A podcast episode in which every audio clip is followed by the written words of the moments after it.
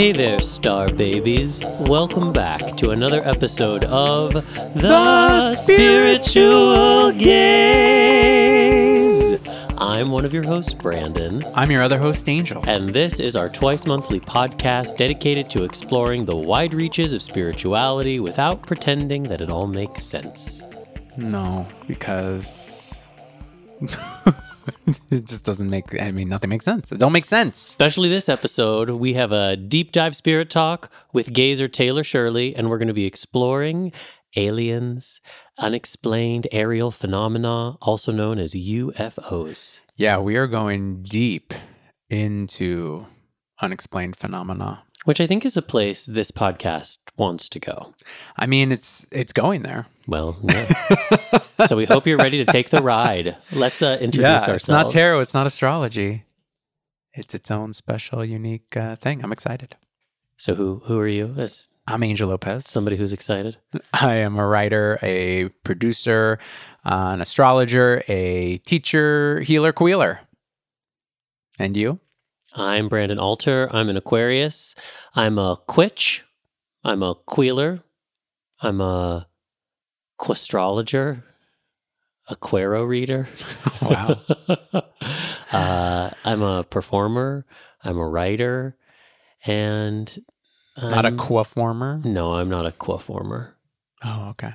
That feels like very like QAnon-y. A quaformer. Basically, I'm a queer spiritual healer who uses many different modalities uh, to help you live your best life. Which is a concept that also doesn't make sense. Well, That's I mean... what we're exploring yeah, here. Angel doesn't like the live your best life idea. Well, I mean, something I've always, like, I think used for myself as, like, a measurement of, you know, am I heading there? But am I heading toward my best life? But I feel like um, it sets you up for failure in some degree. And it sets you up for self-criticism and judgment. Yeah, I mean, like, I think if you're thinking about your best life from externals, like, my best life is how many properties I own and how much money I make. Yes. But I think if living your best life is a feeling of how you're moving through your life, that's how I think of it. No, and I get that. And that's what I think healing work is about, is about stripping away or returning to you aspects of yourself that help you to live life with more grace and ease. That's all I want these days. As I get older, I'm just like, can it just be more peaceful? Can it just be more easeful, please? No, not in this world, sister. Hey, I'm trying. I'm doing my best. It's my number one priority. Ease, peace, grace. Yeah. No, stillness. Definitely.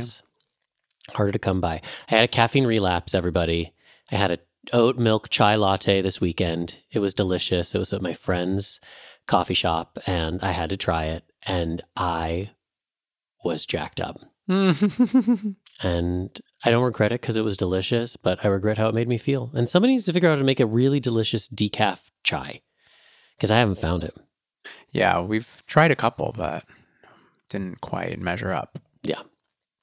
Hey, man, should we do a little check-in? Yeah, please. How the hell are you? Ah, uh, me? I'm okay. Feeling a little drained today. Feeling a little, you know, run down, listless. But yeah, otherwise, I think I'm, you know, in the grand scheme of myself, my life, I'm doing okay. I'm just really trying to take it uh, as it comes. This does, uh, well, this week does mark the one-year anniversary of my father's passing, which I can definitely feel in, like, just like my energy field. And it definitely, uh, you know, it's weird. It's like weird and obviously sad. It's weird to think of like how much time that actually is, but at the same time, not at all. It's like I immediately kind of think back to that exact experience. And I think on some level, I probably haven't like entirely healed from that experience, just the just the literal experience of it. Um, yeah, I don't know if you ever will fully heal from that. I think losing a parent, especially in the way you did, is it's a rupture, you know? Yeah, but I mean, even just like, I mean, the, the trauma, the traumatic experience of like, of, you know, of actually going through it. You know, the like actual being there during it. Like it's, you know, I think I tried to uh, push some of that away from my memory really quickly, and it's hard not to uh, just think back on the the goings-on of just exactly one year ago. Yeah. Well, healing is a nonlinear process. You know, mm-hmm. It's like unpacking a suitcase, except you don't unpack it all at once. When you get home from the trip, you unpack it just a little bit at a time as you're ready. Mm-hmm. And so I think you just need to keep being gentle with yourself and know that, you know, you had forty-four years with your dad, and it's not going to maybe take forty-four years to figure out how to be without your dad, but it's a long process. It's a, it's a long Yeah, I don't road, think it's think even, a, sorry, I, don't, I, I was just going to say, I don't even think it's a process you ever, it, I don't think it ever ends, you know? I think it's an evolution of your relationship with your parents, right? Whether they're here or not. And I think it's interesting to just put into perspective that there was a period of your dad's life where you weren't here. Oh, yeah. Right? So these deep relationships we have with our parents are for limited periods of time, and we experience life, whatever it is, without each other. Yeah, totally. Um, so yeah, that's just some of where my head is at. And um, and yeah, moving through. How are you? Well, what I was going to share is going to seem really stupid in comparison because I lost my favorite ring. But when you put it in perspective of losing a parent, I feel pretty stupid. No, I mean, hey. I miss it. It's a, it's a, it's a grief process in its own way. Yeah. If you know me, you know that I really love a ring, and I have a small collection of like vintage stone rings. And there was this one ring that I wore almost every day. It looked like a little night landscape with like a little opal planet and a shooting star. And at some point last night, maybe on a hike, maybe at dinner, it just fell off my finger and I didn't notice. And it's just, it's gone.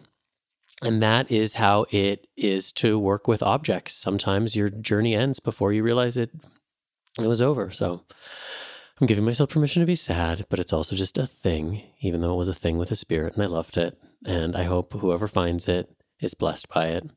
And I'm trying to move through it. Yeah. And if you're meant to be together forever, it'll come back around to you in yeah. some miraculous, magical way.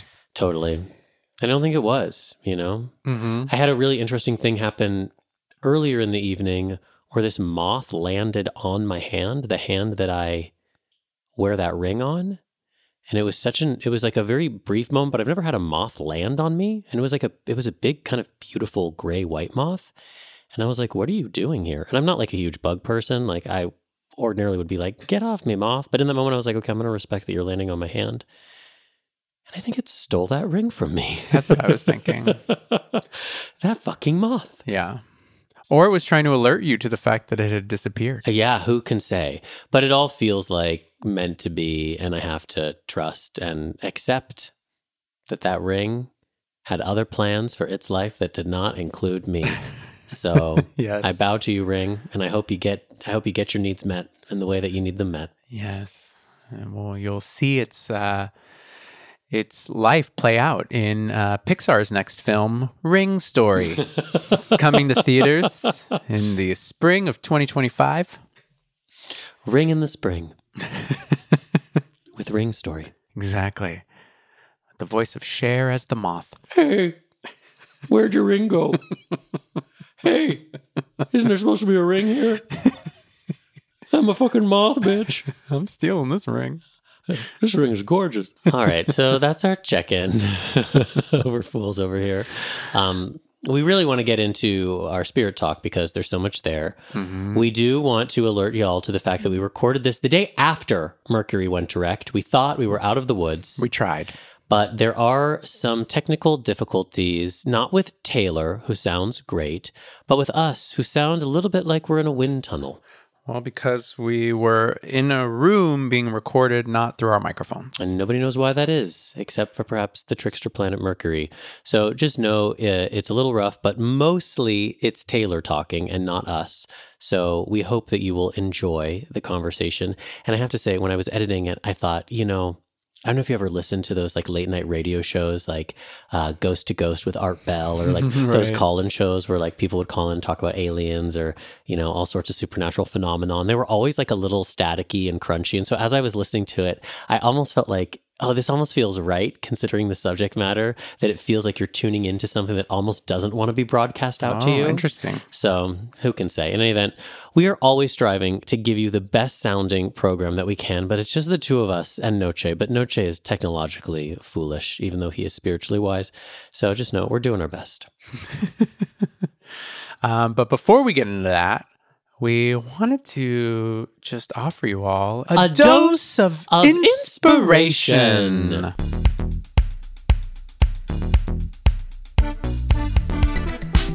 So we, you know, we've been we've been watching some things, we've been reading some things. You know, we're always, uh, you know, just diving into created worlds, created worlds to get the nourishment they can bring. Exactly. And um and and ones that actually aren't uh made up of reality television stars. No, we've been watching a lot of scripted content, which we is have. a little unusual for me. Yes, it's very unusual for Brandon. It's unusual for me to find something that we both can watch scripted together. But now that's kind of been yeah a lot of what we've been doing. Yeah, I'm kind of tired of reality for a little bit. Yeah, it's nice to be, well, there isn't as much on that we love, so it's good to uh, veer away from it. Even the reality I love, I'm not as drawn to these days as like a really well-crafted story that kind of right. takes me away. So what we've been getting into, and I guess what we're going to talk about first and foremost is, And Just Like That. And Just Like That, the latest Sex and the City installment. I mean, look, it's been the talk of Twitter. Everyone has had an opinion on And Just Like That. So we figured, why not have one ourselves? It's a mixed bag, we're not going to lie. But Angel and I are diehard Sex and the City fans, so we were very happy when it was returning to the air. And we gave it a lot of forgiveness. Yes. We were gentle. We were generous. With And Just Like That. And then at a certain point, we were kind of like, huh, this feels like a missed opportunity, and we're sad about it. Yeah. Some great moments. Great to see them again, but we definitely were holding a higher bar for how we thought the storytelling could continue. But what's interesting and what we kind of, I think, wanted to talk about was like the vitriol that's been directed towards it. Yeah. And how inflammatory it's been. Like, people are just so upset about it. They're upset about Che Diaz, the non-binary character that Miranda falls in love with. They're upset about the writing, which I guess I'm a little upset about too in some moments of it. Well, I think they're very upset with how the characters have aged in particular. And I think there's certainly some, you know, opinions in that regard that make sense, that I understand. Um, but it does feel a lot, like a lot of it is strictly based off of the fact that these characters have aged. I mean, it's been twenty years. You would hope you would hope that they've not only aged, but matured and grown and changed, right? Yeah. And I just don't think that they have like matured and grown and aged in a way that everyone would have wanted them to, or thinks they should have or could have. I also think it reflects back on people who have also aged the same amount of time, and I don't think people want to be reminded of that. I think Sex and the City was always this like fun, frothy sort of romp through New York City, and people want that sort of flavor again, and it's trying to question things, it's trying to be a little bit more provocative, and I think people who found it to be such like a soft, comfortable place, coming back to it, we're like, this is not the Sex and the City that I enjoyed, and I don't want to have to look at myself in this way. Yeah, I was not mad at like watching the Miranda character, and, you know, spoiler alert for people who haven't listened, you can forward ahead, but or haven't watched. Um, you know, I I was grateful to see the Miranda character going through marriage challenges and conflicts with her children and her career, and also with just an adjustment to, or a ch- very challenging adjustment to how she responds to the, you know, socio, you know, political issues of today. Yeah, I just liked seeing somebody of that age continuing to question their identity and continuing to like experiment. And we say on the program all the time, identity is a, it's not a fixed point. It's always changing. And I think people get attached to characters and they want characters to remain fixed all the time. And and Just Like That did not do that. Yeah, I mean, and you know, did it, did they at times feel older than, you know, other fifty-something-year-olds? Yeah, they did. You know, they seemed a little out of touch, I'd say. But they're also like rich white ladies in New York who can sometimes be out of touch. Anyone living in New York can sometimes be out of touch. Totally. Because it's this little microcosm. Yeah. So. In any big city. But there were enough fun moments to make up for the not fun moments. I agree. And I think it's coming back for a second season, and I will be there ready to celebrate it and hope for a better go. Yeah. And I do hope they find a more nuanced approach to the Che Diaz character, because I did think that they were really valuable and interesting, but we just didn't get like a fully fleshed out character. Yeah. And so it was like, you know, like a B plus for effort, but like where w- was just the fully rounded expression of, of that character? It yeah. wasn't there. I do think there's a lot of reasons why people didn't like Che Diaz, and part of it was how the character was written. But I also think that a lot of people are used to seeing queer characters, non-binary characters, not successful. Like most queer stories are centered around suffering and shame. It's very rare uh, in the landscape that you see a queer character whose queerness is kind of besides the point and they're thriving. And Che is this character who's kind of thriving. Now, they're a narcissist for sure, self-proclaimed, but I think there was also that aspect too. Yeah. And just like people's inherent transphobia. Well, for sure. Yeah. Even transphobia, I think, within the gay community. Oh my gosh, definitely. I don't know how many like gay men were like directing um, such like just disdain toward that character. And not even like using their correct pronouns when like discussing them or even the actor playing the character. Like yeah. It was just so annoying. And I'm just like, you have no real concept of like your own um, just like underlying frustration around this. Like, I think there is just an underlying frustration for a lot of people in society around like having to adjust to the changes that we're moving through, and the, you know, the fact that people are finally f- feeling allowed to express themselves and live their lives as exactly who they want to be, and how that challenges everyone else's just like long lived in perceptions of the way things are supposed to be and the vocabulary they've been using. And I think it just like frustrates them. So then they just kind of find ways to take attack it. Out. it. Yeah. yeah. Well, and I think it all boils down to fear. I think people are afraid of accepting it because then it means they might have to question their own identity. Yeah. If Miranda, as a fifty-something woman, can all of a sudden realize that she's not attracted to men anymore, what does that mean for other people who are so confident about their own orientation? If all of a sudden we're presented with non-binary people on television, does that mean we have to question our own complicity in in the gender binary? Maybe. And I think and I think people, especially at a certain age, are so fixed in who they are and have found a path of least resistance to kind of move through the day that they don't want to question it. And so they want to tear down anything that might make them in their comfortable house a little uncomfortable, have to do a little bit of self-inquiry. Yeah. But that's not you, because you listen to this program, which is literally based around self-inquiry. So uh, yeah. We'd like to hear your thoughts on this subject. Yeah, because you may not have liked the show simply because it maybe just wasn't funny enough. Or the fashions. The fashions... Ooh, it was like throwing spaghetti at a wall, and some of it stuck and some of it left a stain. Yeah, some of them were like, what was that? So that's And Just Like That. And Just Like That, we stopped talking about And Just Like That. And Just Like That, we moved on. Another amazing thing we've been watching that actually I think also deals with like a woman sort of going through like an identity crisis is this amazing show called Somebody Somewhere that uh, is on H B O Max, starring the phenomenal Legendary Bridget Everett. Legendary icon Bridget Everett. We stand. Yeah, I don't know if if uh, any of y'all have had a chance to check the show out, um, but it, it essentially focuses on this woman who uh, lives in like a smaller rural town and uh, befriends this gay who works with her, and he welcomes her into this sort of underground uh, musical-based community, and she was like his favorite singer when they were growing up together. And so it really is about her, like, finding her voice again. Yeah, and coming back to life. Yeah. So beautiful and so funny. So funny, and the the whole ensemble is amazing. Um, you really just feel like you're entering into this incredibly lived-in world of people.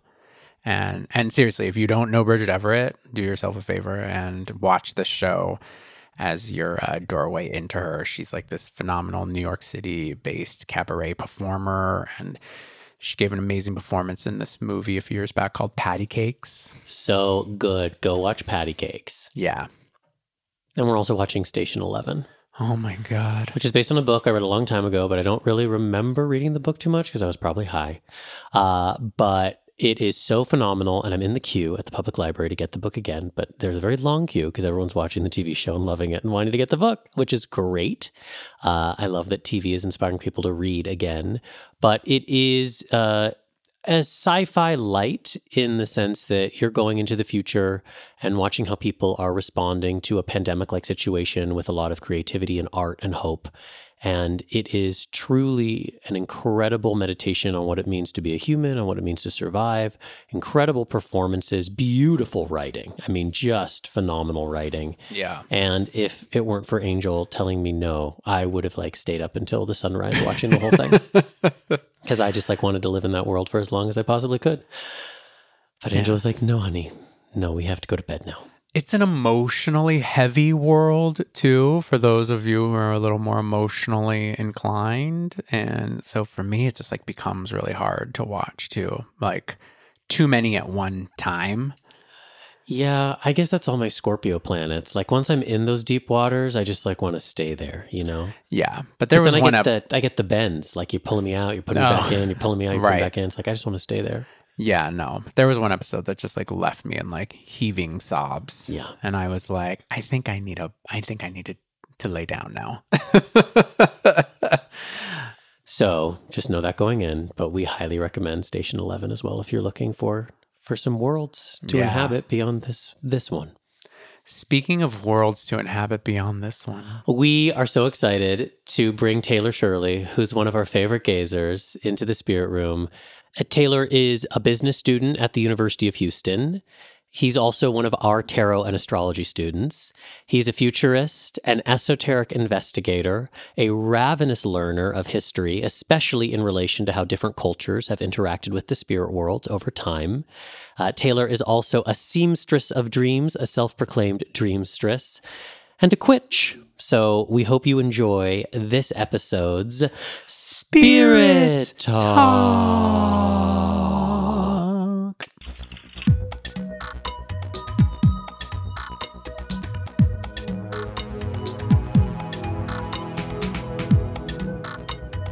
So Taylor, thank you so much for being here and uh, giving us a deep dive into the wild brain that is yours. Thank you so much for having me. I'm glad we finally got to do this. Us too. I, I think we first talked about this conversation happening like six months ago, but uh, I was uh, working for a company where I didn't feel comfortable talking about this topic. So I'm glad I, I can finally do this now. Yeah, so there are obviously many different conversations we could have with Taylor, but because it is Aquarius season, we really wanted to theme today's conversation around extraterrestrials, U F Os, and intelligent life beyond human beings. And Taylor is a ravenous student, um, and I'm going to call Taylor like a, a spiritual gaze-appointed expert on U F Os and alien life. I'm because, good with that. Because Taylor digs deep. So we felt like there was nobody better to have this conversation with. And I also just can't believe like we're approaching year three of this podcast and we've never done an episode on aliens. I know. Which is, which is bullshit. So we are amending that. Right. I'm glad I can I can be that dive into it. No, totally. Um, but yeah, you've been like just a member of like the Spiritual Gaze family, I feel like, for a long time. It feels like from almost, yeah, almost came in on the James R. Eads podcast that y'all did. So that I want to say it was like within the first six months of the podcast starting. Yeah, yeah, for sure. Um, and yeah, you are obviously like a, a student, a practitioner, even of tarot, astrology. Um, a queer witch, I think we can say. Yeah, witch. yeah, it's period. All of the above. Uh, just to ground this in like uh, your, you know, your personal life, like what brought you to that? Oh, a very long, very rocky journey. So I was raised by a Catholic father and a Southern Baptist mother. And in third grade, they put me in my, well, I was in third grade. They put me and my brother in a Christian school run by like the Church of Christ. So I was very steeped in like Christian religion, you know, Bible Belt. I live in Texas. So like kind of comes with the territory. Uh, but probably around the age of puberty, like twelve, thirteen, when I started realizing that I was gay, I started mentally reconciling that with what I was hearing from the Bible and like the horrible things that I was hearing from church leaders saying about gay people. And so that kind of began my journey into diving first really deep into the Bible and reading it like cover to cover to just see what it was in its entirety and not just like the Sunday school stories that I would be told that kind of cherry picked the good parts and left out the bad parts. Um, and so after reading the Bible, I decided I wasn't a Christian. I appreciated like the beautiful parts of the Bible, but there was just too much in it that I couldn't get behind. And so I started really diving deep into other cultures uh, and the way that they interact with the afterlife, uh, the way that they interact with spirituality while they're here. Uh, I looked into Buddhism, Hinduism, uh, Gnosticism. I mean, I've I've looked into most of the religions and spiritualities that are out there and kind of piece together my own tapestry of spirituality from that. But you always felt like from that point, there was this connection to something outside yourself, something grander. Yeah. So whenever I was in first grade, I had a near-death experience whenever I had a, I had a lot of first stomach grade? issues. Yeah, I had a, a lot of stomach issues as a child, and there was this one procedure that I had to have done where they stuck a camera down my throat to see like what was going on at the top of my uh, like stomach. And whenever they did this, uh, the camera was too big, and so I flatline was dead for a minute. They brought me back.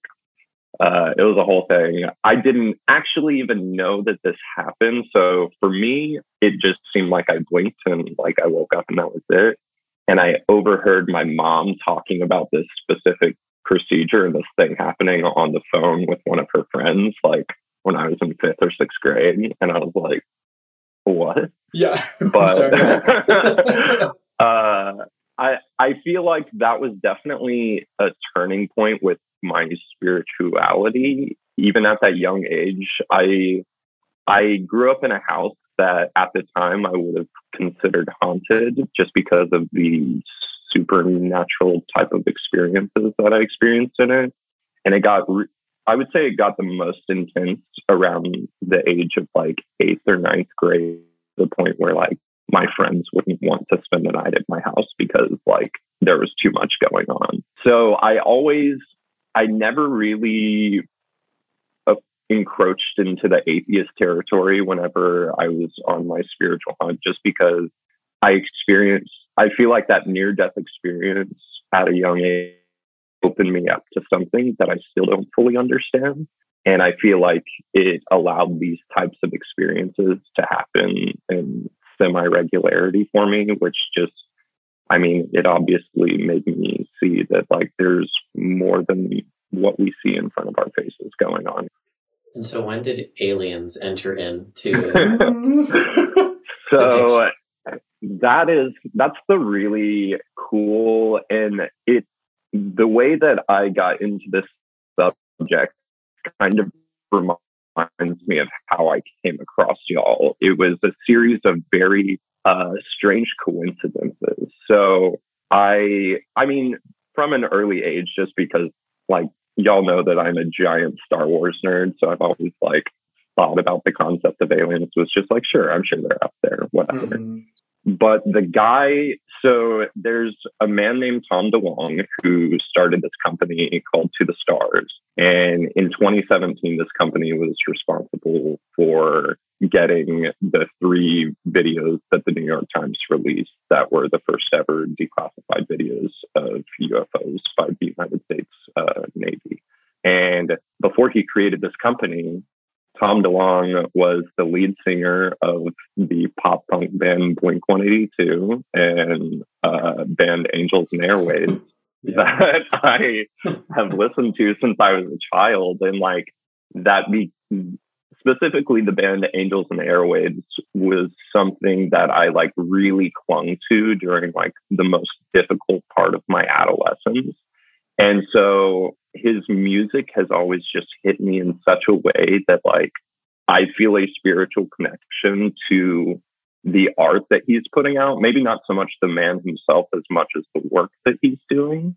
And so I've just kind of followed his career. And around the same time that I was starting to learn about like astral projection and remote viewing and lucid dreaming, and started realizing I had had these experiences on accident a couple of times in my life, he put out an entire body, like an album and uh, animated film about that, and which got me really interested. And then I started digging deep into like, what, what is this man doing right now? Like he's covering, he's covering some risky topics. And then I started seeing he left his bands and was traveling across the country and was meeting with Uh, like John Podesta and people in Hillary Clinton's like campaign that she was about to start running in twenty sixteen, and was talking to these like very high up government officials. And I was like, what the hell is he doing? Like, what is going on? And then all of this came out in twenty seventeen. And I was just blown away that like this person that I've had such a strong connection to was like capable of tackling this topic that has essentially been treated like the food in the back of the fridge that's gotten rotten and that you're depressed and like for whatever reason you can't pull out of the back of your fridge, and it, over time just starts stinking and growing mold. And it's this thing that the U S government has not has had records of since the early nineteen hundreds, but because it is such a lapse in what we are, what we know and what we're able to quote unquote defend against, it's just something that they've consistently swept under the rug until now. What is happening with U F Os right now? It seems like there's a lot that's going on. You mentioned those videos that were recently released. Yeah. So with those videos, they were able to start releasing more of a standardized method of reporting these incidents. They're commonly in the military and government now referred to as U A Ps, unidentified aerial phenomenon, instead of U F O, just because U F O has so much stigma around it now. For a U A P to be classified as a U A P, it has to display what they call the five observables. And that is uh, one, anti-gravity lift with a lack of any wings or rotors of any kind. So all of these craft that they've come in contact with are perfectly smooth, uh, various shapes, and occasionally amorphous. But the common factor is that there are no wings of any kind or rotors like in modern conventional rockets or planes or anything. Um, the second observable is instantaneous acceleration, where these craft have been reported going from our upper atmosphere to five feet above sea level at like eight times the speed of sound, and can turn at a ninety degree angle and shoot off in another direction, which for a normal craft with a human being inside of it, at those speeds, you would turn into juice against the wall, like on at that radius. To give an example of like what the human body is capable of withstanding in an aircraft, the S R seventy-one Blackbird that was built by Lockheed Martin as the like premier spy jet, uh, it would take half the state of Ohio for it to make a right turn angle or a right angle turn and somebody like not pass out or worse. So the fact that, yeah, the fact that these things, it's so far beyond what any current craft is capable of. So these are um, two of the five categories yeah. that a U A P has to meet in order to be qualified as a U A P. Yes. Got it. The third one is hypersonic velocities without signatures. So without vapor trails, without any kind of sonic booms happening. The fourth one is low observability or cloaking.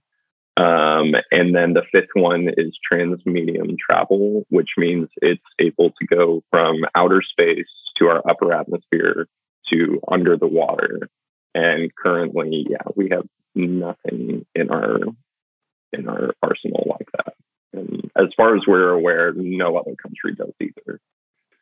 So from there, uh, in twenty seventeen, the Pentagon released that they do have a, a secret U F O investigation program called the Ad- Advanced Aerospace Threat Identification Program, and the acronym for that is A T I P. And then in, uh, so those three videos that were released in April of twenty twenty, the Department of Defense came out and confirmed that those videos and those objects were real and that they were currently identified. One of the last things that Trump kind of like put into his COVID bill right before he left office was uh, for there to be a briefing about this to Congress uh, this past summer in June of twenty twenty-one. So they did a preliminary assessment of the unidentified phenomenon, and it was released from the Office of the Director of National Intelligence. It was a one hundred eighty day investigation, which if you, you might not know this about government, but nothing can actually happen in one hundred eighty days. It takes longer to remodel a kitchen. Like there's, there's, there's no way. So basically they just kind of had the first initial building blocks to set up a better program. And so this past, like this past year, or in the past couple of months, actually, um, the National Defense Authorization Act for the fiscal year of twenty twenty-two, um, on page fourteen ninety-one, section sixteen eighty-three, if anyone's interested in looking that up. If anyone's checking uh, Taylor's work, everybody. Yes. Oh, also, I do want to preface everything that I'm saying. I would love all of the listeners to fact check me on everything that I say. This is the topic that you want to go into with extreme curious skepticism, because there is a lot of stuff out there and not all of it is true. Uh, so just want, just want to say that. But uh, in this section, they establish the office organizational structure and authorities to address the, the unidentified aerial phenomenons, uh, to create a database that standardizes the ways that the military, the governments, and civilians can report these sightings and these events, whether it be with U A Ps or whether it be some kind of contact on the ground in some way, and to create like a team that goes out whenever there's a crashed landing of any kind, which happens. Um, to go out and retrieve that, to study it. And to me, it seems like they're also kind of gearing up to try and lure some of these U A Ps, because one of the things that they've noticed with them over the past, pretty much since World War Two, is that there is a drastic increase in sightings over nuclear bases or places that are housing nuclear weapons. And there have been multiple instances where, especially in the Cold War between Russia and the U S, uh, there have been declassified documents that when we've gone to power up our nukes and like are a button press away from firing them at Russia during the Cold War, uh, U A P would be hovering above this missile silo and shut down everything in the base electronically. Wow, which I think is a really powerful thing to think about, because there is a lot of fear around the idea of, can we just say, like extraterrestrial yeah. life, and and just these proven incidents of potentially extraterrestrial life saving us from our own undoing feels really yeah. hopeful. Like they they want us to survive against our own self-interest. For sure. And uh, a great example. So there are a handful of key players in this topic. Uh, one of them is, is a man named Luis Elizondo, and he was the director of the Advanced uh, Aerospace Threat Identification Program. Um, and a great anecdote that he gives about like the threat level of aliens or U F Os is that uh, he says everyone or m- most people, unless you live like out in the country, when you go to sleep at night, you lock your doors. If you're really safe, you lock your windows. And if you're extra, extra careful, you lock your alarm. And imagine one night going to sleep, locking off everything, setting your alarms, and then waking up and there are muddy boot prints in your house. And you don't find anyone, but there's still evidence that someone was there. Now, is that person a threat or not? And the answer is they can if they want to be. But so far, with the evidence that I've seen, they very much could be a threat if they wanted to be and have not shown that behavior. So just to back up a little bit, for those that haven't seen these videos that were released in twenty twenty, they were released in twenty twenty, but uh, what year were they recorded? So one of them was recorded in two thousand four. It's called the Nimitz event. And it took place off the coast of San Diego over a Navy battleship, where uh, a man named Commander David Fravor went to check out this, what at first they thought was a submarine because of the way that it was hovering over the ocean, creating this, the white water that you usually see when a submarine is surfacing. And whenever they went to investigate this, it was this tic-tac-shaped object that started Uh, mirroring his movements as he was like circling around it, trying to get a good look at it. It started circling him too. And him and uh, one of the other pilots that was with him, uh, they went to engage it and it disappeared. And when they were about to meet at the rendezvous point, within a second, this thing appeared at their rendezvous point that hadn't even been communicated to them yet. The other videos, the Gimbal and Go Fast, uh, if I'm not mistaken, these took place in twenty fourteen, and they took place off the coast of like the Georgia and Florida area. Um, in one of the videos, you can hear the pilot exclaiming that it's a whole fleet of them. So these pilots were dealing with not just one, but multiple. And the way that it was rotating was just like physically impossible for aircraft that we have now. And so those are kind of being noted as the gold standard of like the base of this investigation. And on the video, what is mostly captured? Like their response to things, or do you get some U A P footage? The imagery that you see in these videos, it looks black and white because it's using the radar system that these jets were using. And so you're seeing like altitude, you're seeing speed, you're seeing what the wind is, how fast the wind is. Um, and after working for the company that makes these radars, they are like some of the best in the, they are the best in the world at capturing like high speed objects. And they were having trouble locking onto these things because they were moving so fast. And you can hear them get like excited when they finally do lock onto it because of how fast it's moving. I would say the gimbal one, you can see the most like texture of the craft just because it is not totally smooth. It has like, it almost looks like a top. Like it's, it's a strange Like, like a, a top, not a gay top, like a toy top, like a like a spinning top. Yeah. thank, thank you for clarifying. Um, and it rotates in such in such an unusual way that it baffles all of the pilots. And these people, they they aren't your everyday citizen off the street. They are trained observers. They go through hours and hours of training. They're being put in charge of these multi-million dollar aircraft. So they are like the best of the best. And there are a lot of skeptics. Like I know one of the most prominent skeptics with this topic is Neil deGrasse Tyson. He makes the claim that there were like sensors that were not operating correctly, that people were seeing a natural weather phenomenon.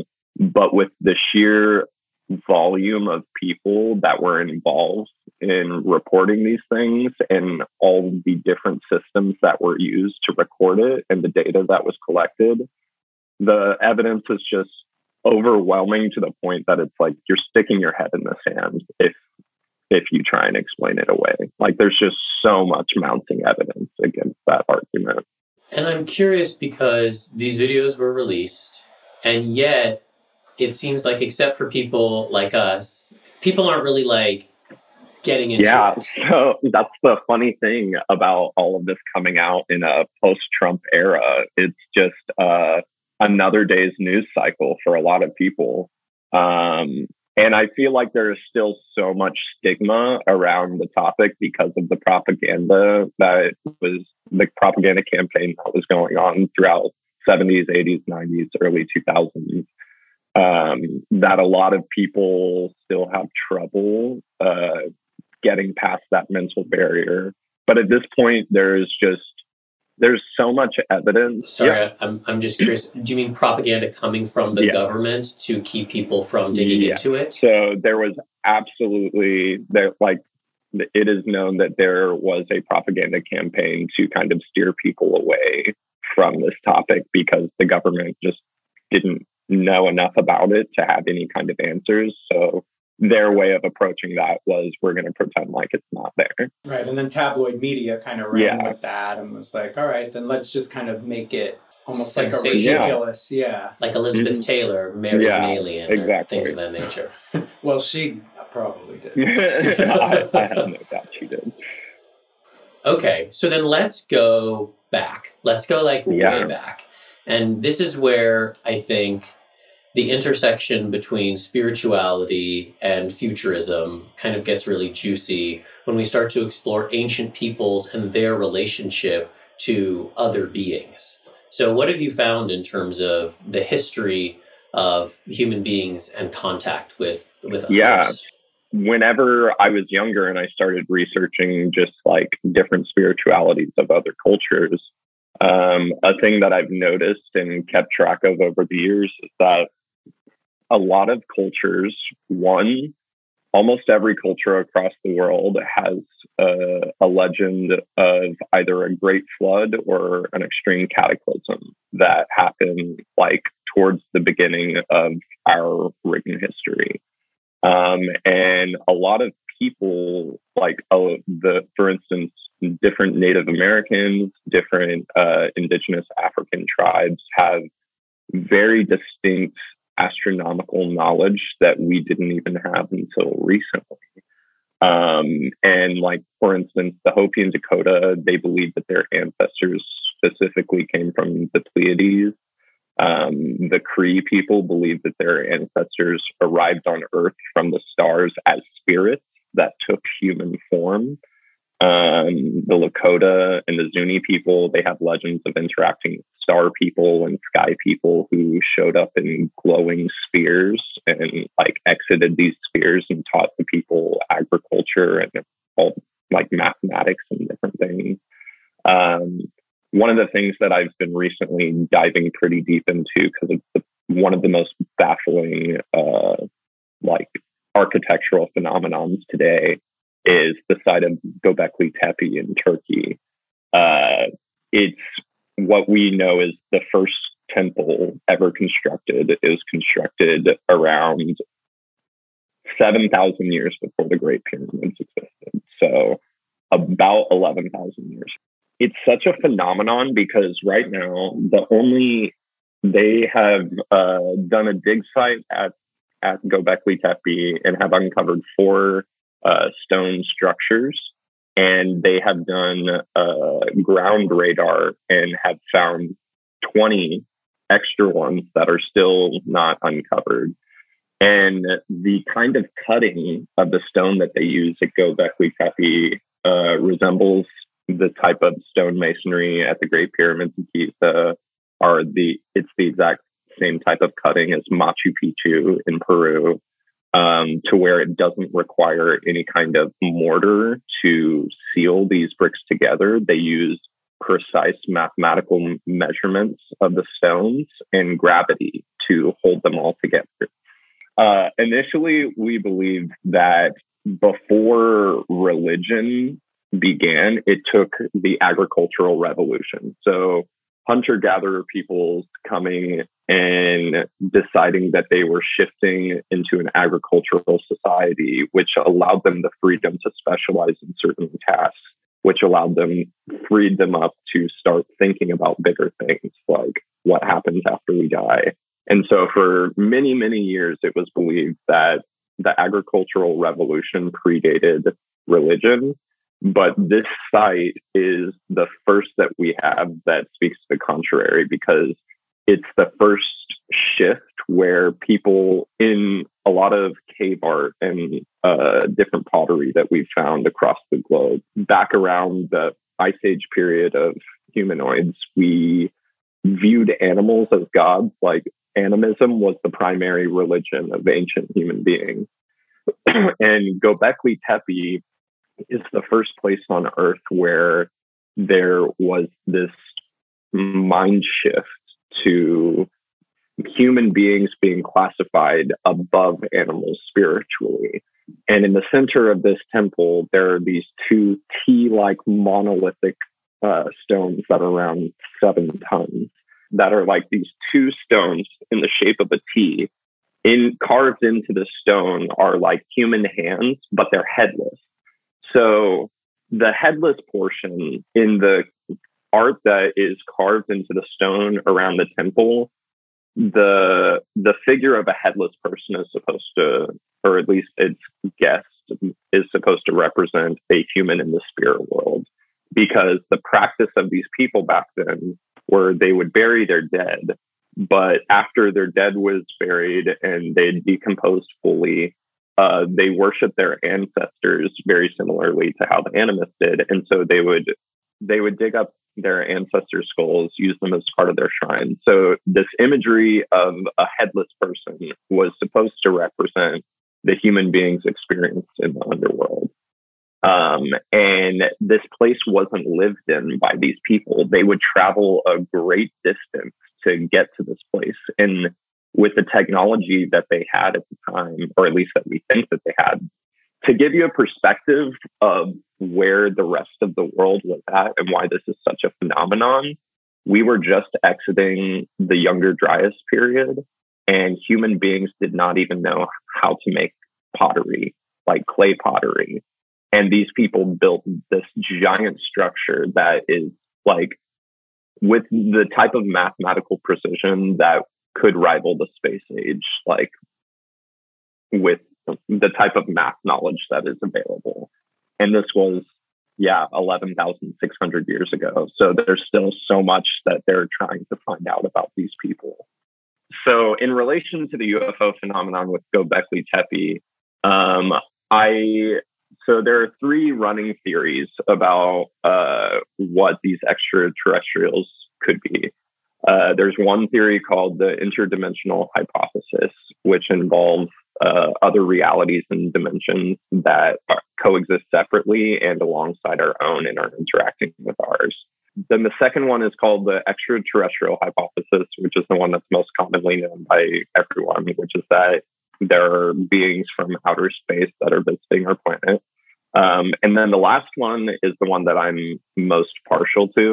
It's called the crypto-terrestrial hypothesis, which basically suggests that these beings, or at least one type of these beings, actually originated on Earth and are remnants of an ancient advanced society that exists before our recorded history. I think what's so fascinating about Göbekli Tepe and all of the architecture that started in the Fertile Crescent region at that time, uh, including that made its way down to Egypt, Um, it seems to me like that is a remnant of an ancient society, just because it, an ancient advanced society. It doesn't make sense for that type of architecture and that type of math and those type of tools to be possible at that time with where what we know like how we know humans were developing at that time. And so to me, it seems like that was one of the first sites after some sort of cataclysm event happened where they, uh, people were trying to rebuild and trying to say, hey, we were here, we were greater than this, but this is what we have left. So that would mean that that they have already an understanding of our planet's resources and atmosphere and things of that nature. So they would have an advanced understanding of how to interact. Yeah. With so, and we see evidence of this in the Great Pyramids of Egypt. So not only are the three pyramids of Giza uh, directly under Orion's belt, and the largest pyramid is like lined up on the earth to always be in alignment with true north. Um, but the measurements of the base and the height of these pyramids represent the the wobbling of the Earth's axis, uh, and it represents the uh, measurement of the Earth's equator. So it's like these pyramids are basically a roadmap to like what we know about our Earth. So there was like a very advanced level of astronomical knowledge that just shouldn't have been available at that time. Okay, so so theory one, they come from another dimension. Theory two, they come from another world in this dimension. Theory three, they come from this world in this dimension in a past time. Yeah. It's just a lot to drink. Yeah. I just want to say. I just... And to be perfectly honest, they're like, it could be all three. Like we we truly don't know. I think the biggest thing to consider with this topic is that anyone that says that they know anything for sure is full of shit. Like the the biggest answer to so many of these questions that are popping up is is just we don't know, because there's still so much left to be investigated, so much left to be uncovered that we're still gathering all of the information. Here's an easy question yeah. for you, Taylor. Who are these beings and what do they want with us? I don't know. um, well, then I believe you. They, um, I think they are definitely studying us. Uh, there is a ton of evidence of abductions of human beings, cattle. Um, for the most part, they are physically harmless, but a lot of people have psychological side effects that happen afterwards.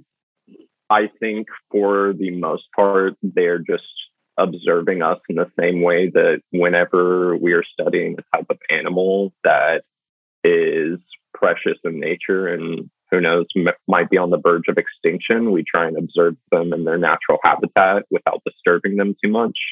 Um, if we come across like one of these types of animals that's sick, we go in, we give them medicine, we leave, but we try as best as we can not to disturb uh, their natural environment. So I don't think it's much of a leap to assume that a higher intelligence would be treating us in the exact same way.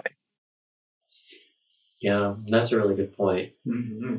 And what about the different types of forms? Like even in the U A P conversation we just had where you talk about a spinning top or a tic-tac shaped thing, but there's also been a lot of different reports of people who have seen different types of beings, light beings, um, the traditional kind of like green, long-headed, big, dark-eyed alien, the, what are they called? The gray, the gray. The grays, yeah.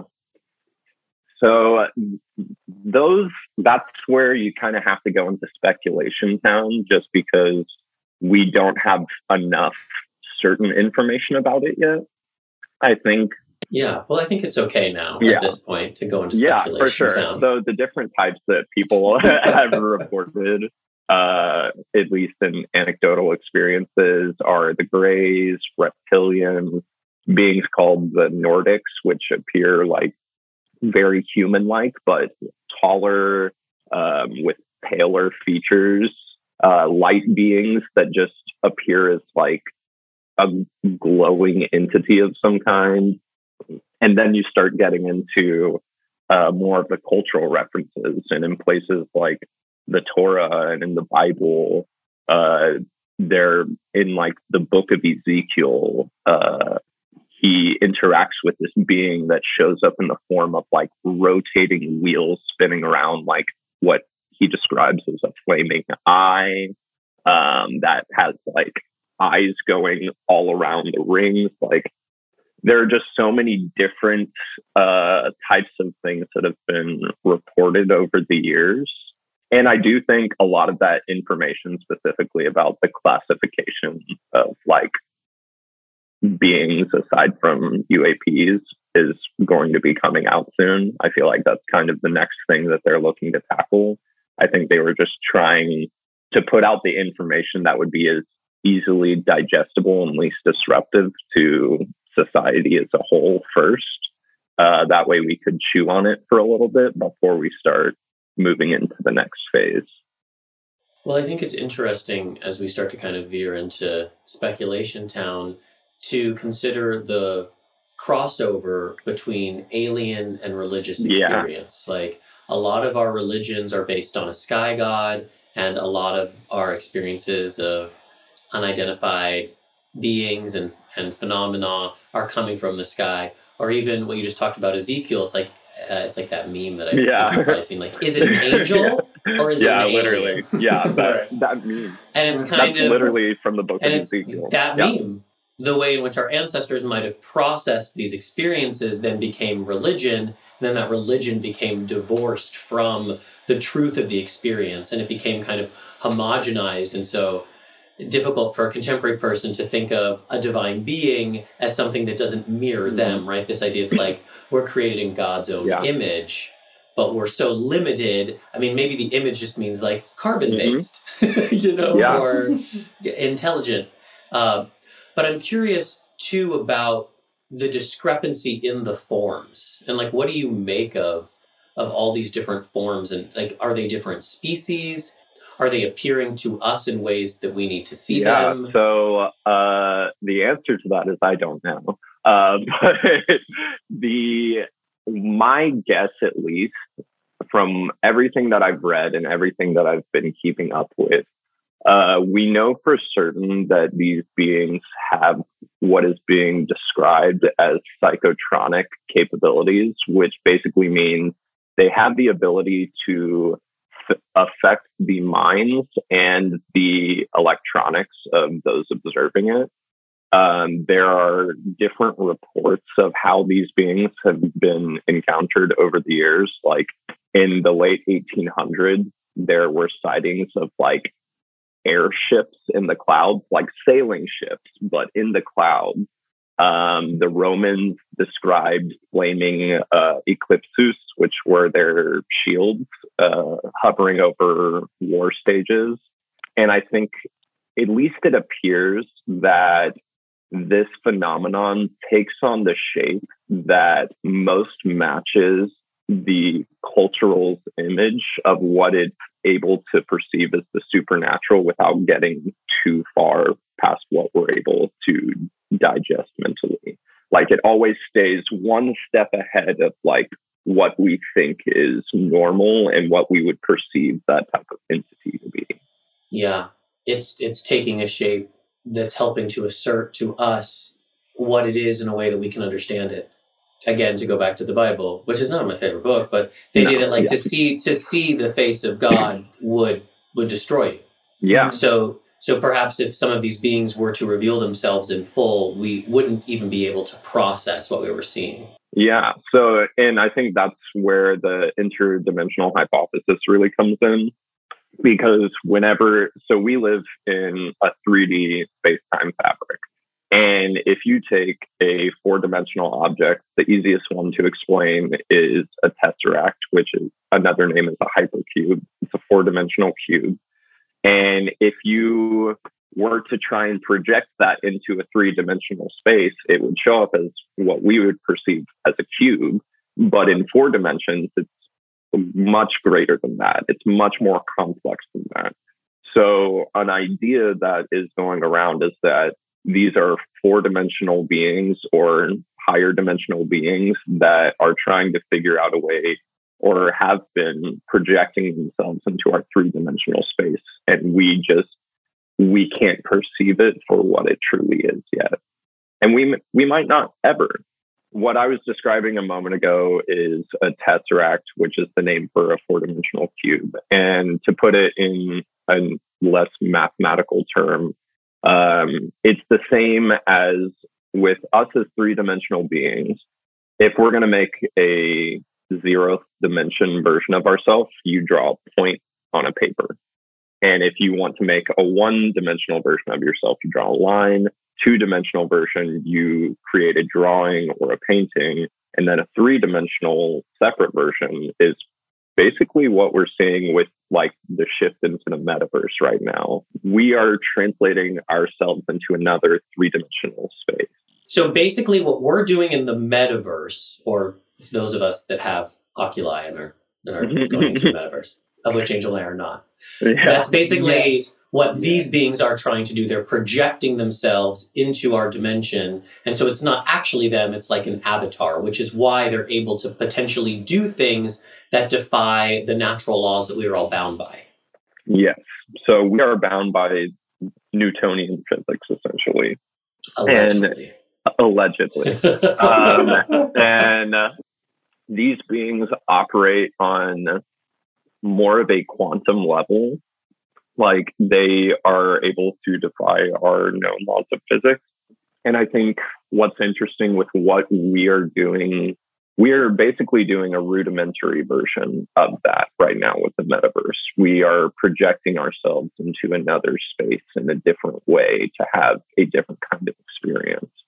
And I think that the way that we approach spirituality and the way that we approach uh, topics of supernatural origin or things that we would have perceived as supernatural, I think need to be given a second look.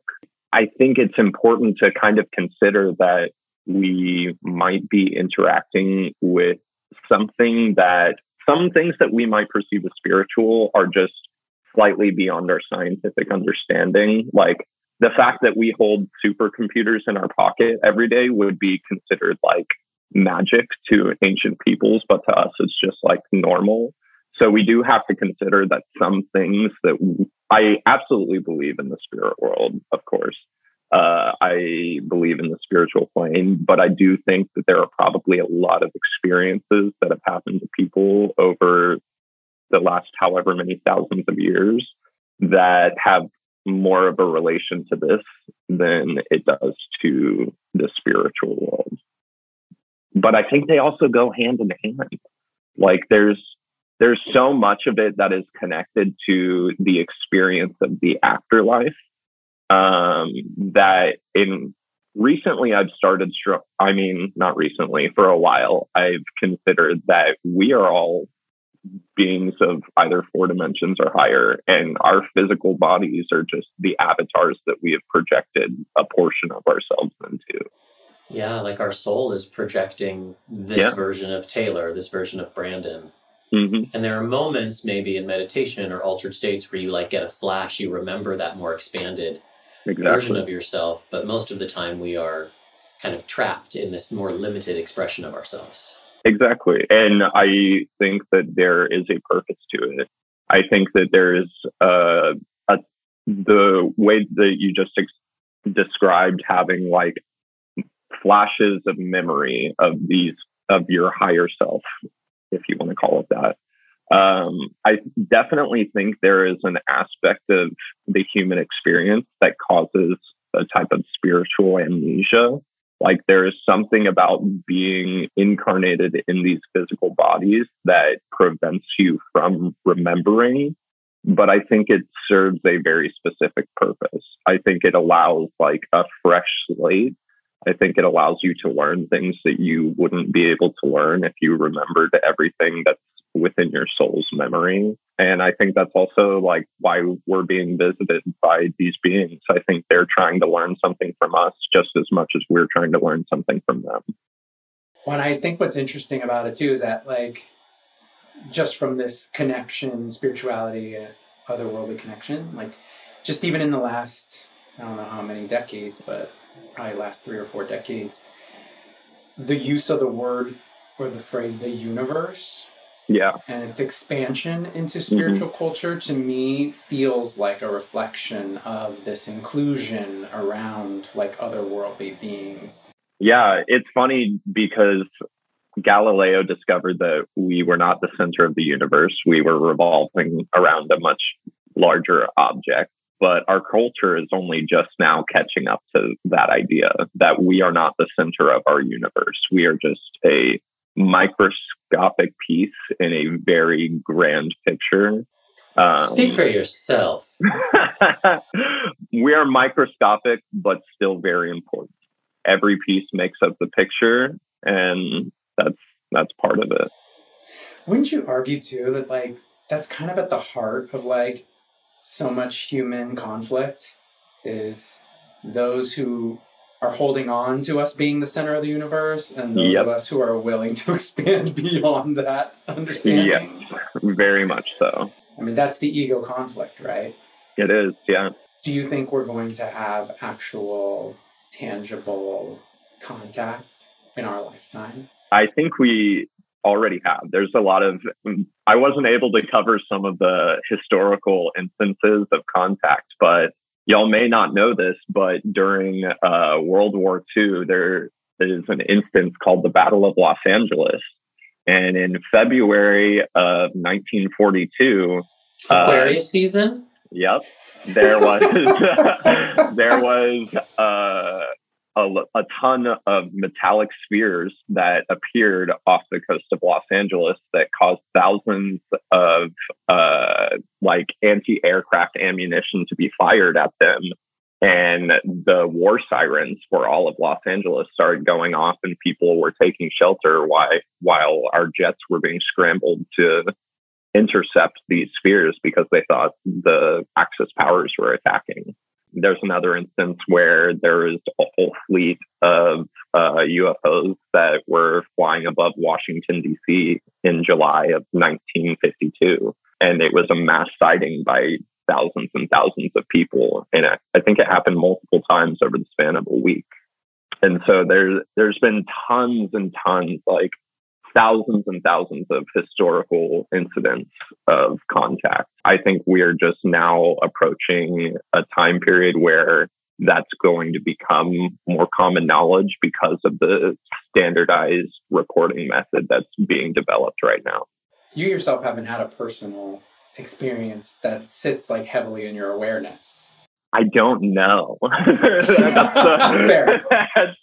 So I, I definitely have been reevaluating spiritual experiences and like what I would classify as disturbing spiritual experiences in my past. Like even recently, I posted on my Instagram story about the handprints that I found in my room, which I felt was such an eerie like similarity to that boots in the house anecdote that Luis Elizondo talks about. Like I woke up the next morning and there were leaves in my room and Hand, black handprints on my windowsill above my bed that were the size of a toddler. And it was just like physically impossible for that, like a human of that size to be like over my bed like that. I, I, and I'm still baffled by it. I can't say for certain, like, yeah, this was some sort of contact, but these kind of events, whenever you can't, when there's not enough evidence Uh, to say for certain that it is this phenomenon, uh, they're classified as experiences of high strangeness. And that's definitely how I, I would classify this experience that I have. Experiences like that, experiences where, like, for instance, another thing that has really made me curious is the the legend of, like, shadow people across cultures for thousands and thousands of years. And I personally experienced beings like this. In the house that I grew up in, there were like multiple instances where me or my friends would either wake up in the middle of the night with like, I mean, sometimes it would be sleep paralysis, but sometimes it would be, we were all sitting in my game room watching a movie and this thing would like show up. And it just really makes me consider like, is this a different type of being that's interacting with us, and what's causing them to like make this kind of rift through into our dimension or into our world. In some ways, I kind of wonder, like, whenever you take something like a psychedelic and like mushrooms, D M T, whatever, and a lot of the times in these altered state experiences or through meditation, you feel like you go somewhere else. And sometimes you interact with beings that there's no way your brain could like imagine up these beings. And you feel like you're in another place. So part of me wonders, do they have something in their dimension or universe that's similar to like psychedelics, where they either consume something or interact with a type of technology that allows them to briefly blip into our world? And we experience them just as much as they experience us.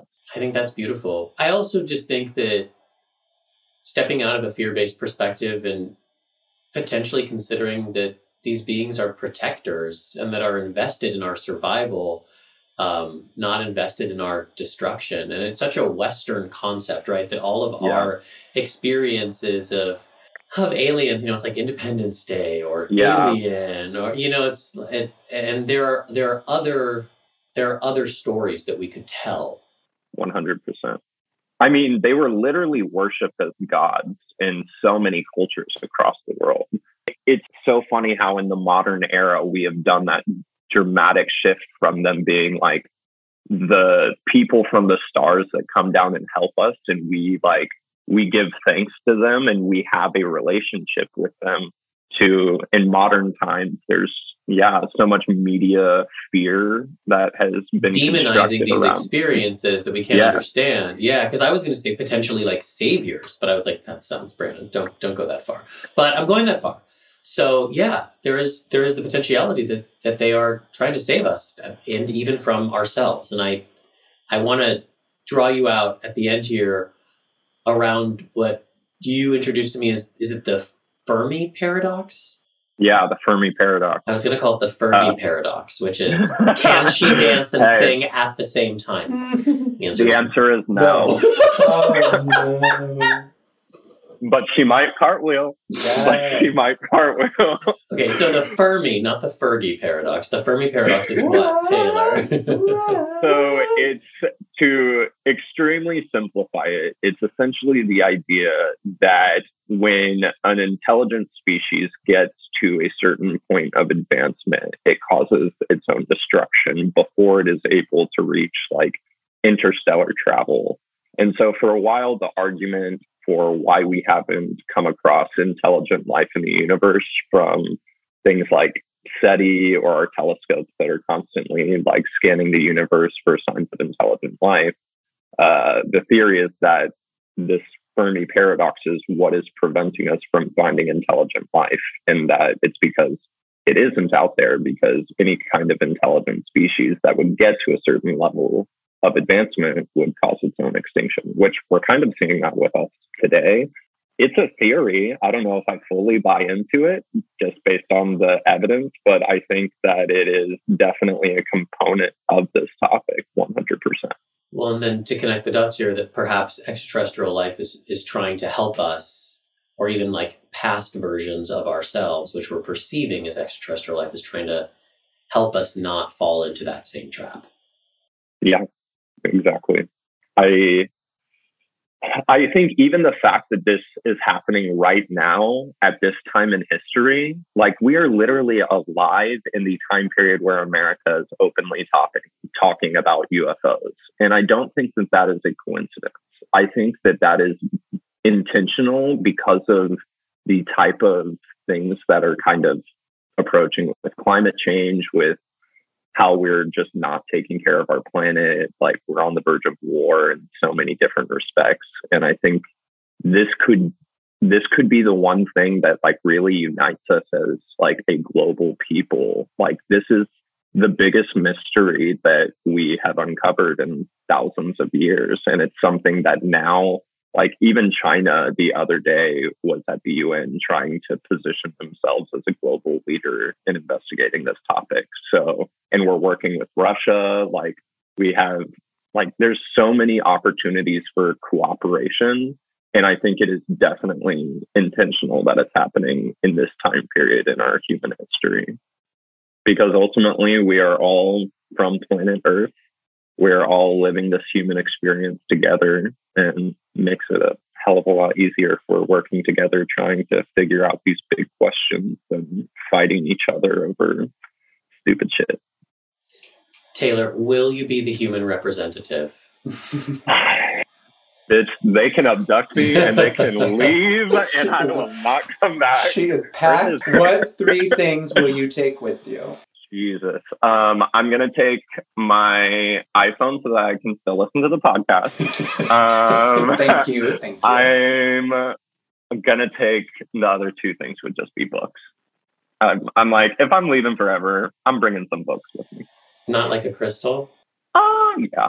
Okay, fair. A book, a crystal, and my phone to listen to the podcast. What book would you want to take to have in your otherworldly experience and through eternity? Jeez. So I would say his book about Parallel Worlds. Um, he's one of the world's greatest, like, astrophysicists out there, uh, leading futurist. And there's just so much, like, so much about our current culture, scientific perspective, as well as just, like, really grand ideas about, like, how vast our universe is. Uh, and it would feel like a piece of home while still feeling like a piece of space. What's that book called for any of our gazers that are curious? Parallel Worlds by Michio Kaku. Honestly, any of his books are great. Like, always recommend them. Awesome. Well, we always recommend you. Yeah, we recommend you very highly. Uh, how can the how Thanks. can the, how, how can the gazers connect with you if they want to reach out and pick your brain and follow your life and see those handprints on your window? Yeah. So uh, on Instagram, I am Dreamstress with three S's at the end. Yes. Um, I'm not going to give any of y'all my Twitter because that's where I am free to be a hoe. And that is for the close friends list. Bravo. Good for you. Those are boundaries. We we, we yes. stand boundaries. Yeah. So y'all can follow me on Instagram. Well, Taylor, thank you for helping us to reevaluate our relationship to the supernatural and the extraterrestrial. Thank you for following your passion and just com- contributing so much to our community. And I think we will probably have you back again, because I know we just skated the surface of this topic. And I definitely, yeah. especially once Pluto moves into Aquarius, everybody, we have to be taking responsibility and yeah. exploring extraterrestrial life. Yes, period. Thank y'all so much for having me on. I'm so glad it finally got to happen. I remember when we were first dating and Angel told me he was an alien, and I walked in on him when we were staying at a house in the Coachella Valley, and he was wearing these, like, little antennae, like, dancing around in the mirror, and I, like, walked in and he, like, caught me watching him, and all of a sudden I thought I was, like, interrupting some sort of, like, intergalactic transmission, and I also was probably high at the time. Probably. But I remember thinking, like, is Angel actually an alien? Are you? Did you really? I mean, did you really entertain that thought? I'm an Aquarius, bitch. You know I did. You know I fucking did. I was like, is he a starseed? I was told I was when I uh, worked back in the day.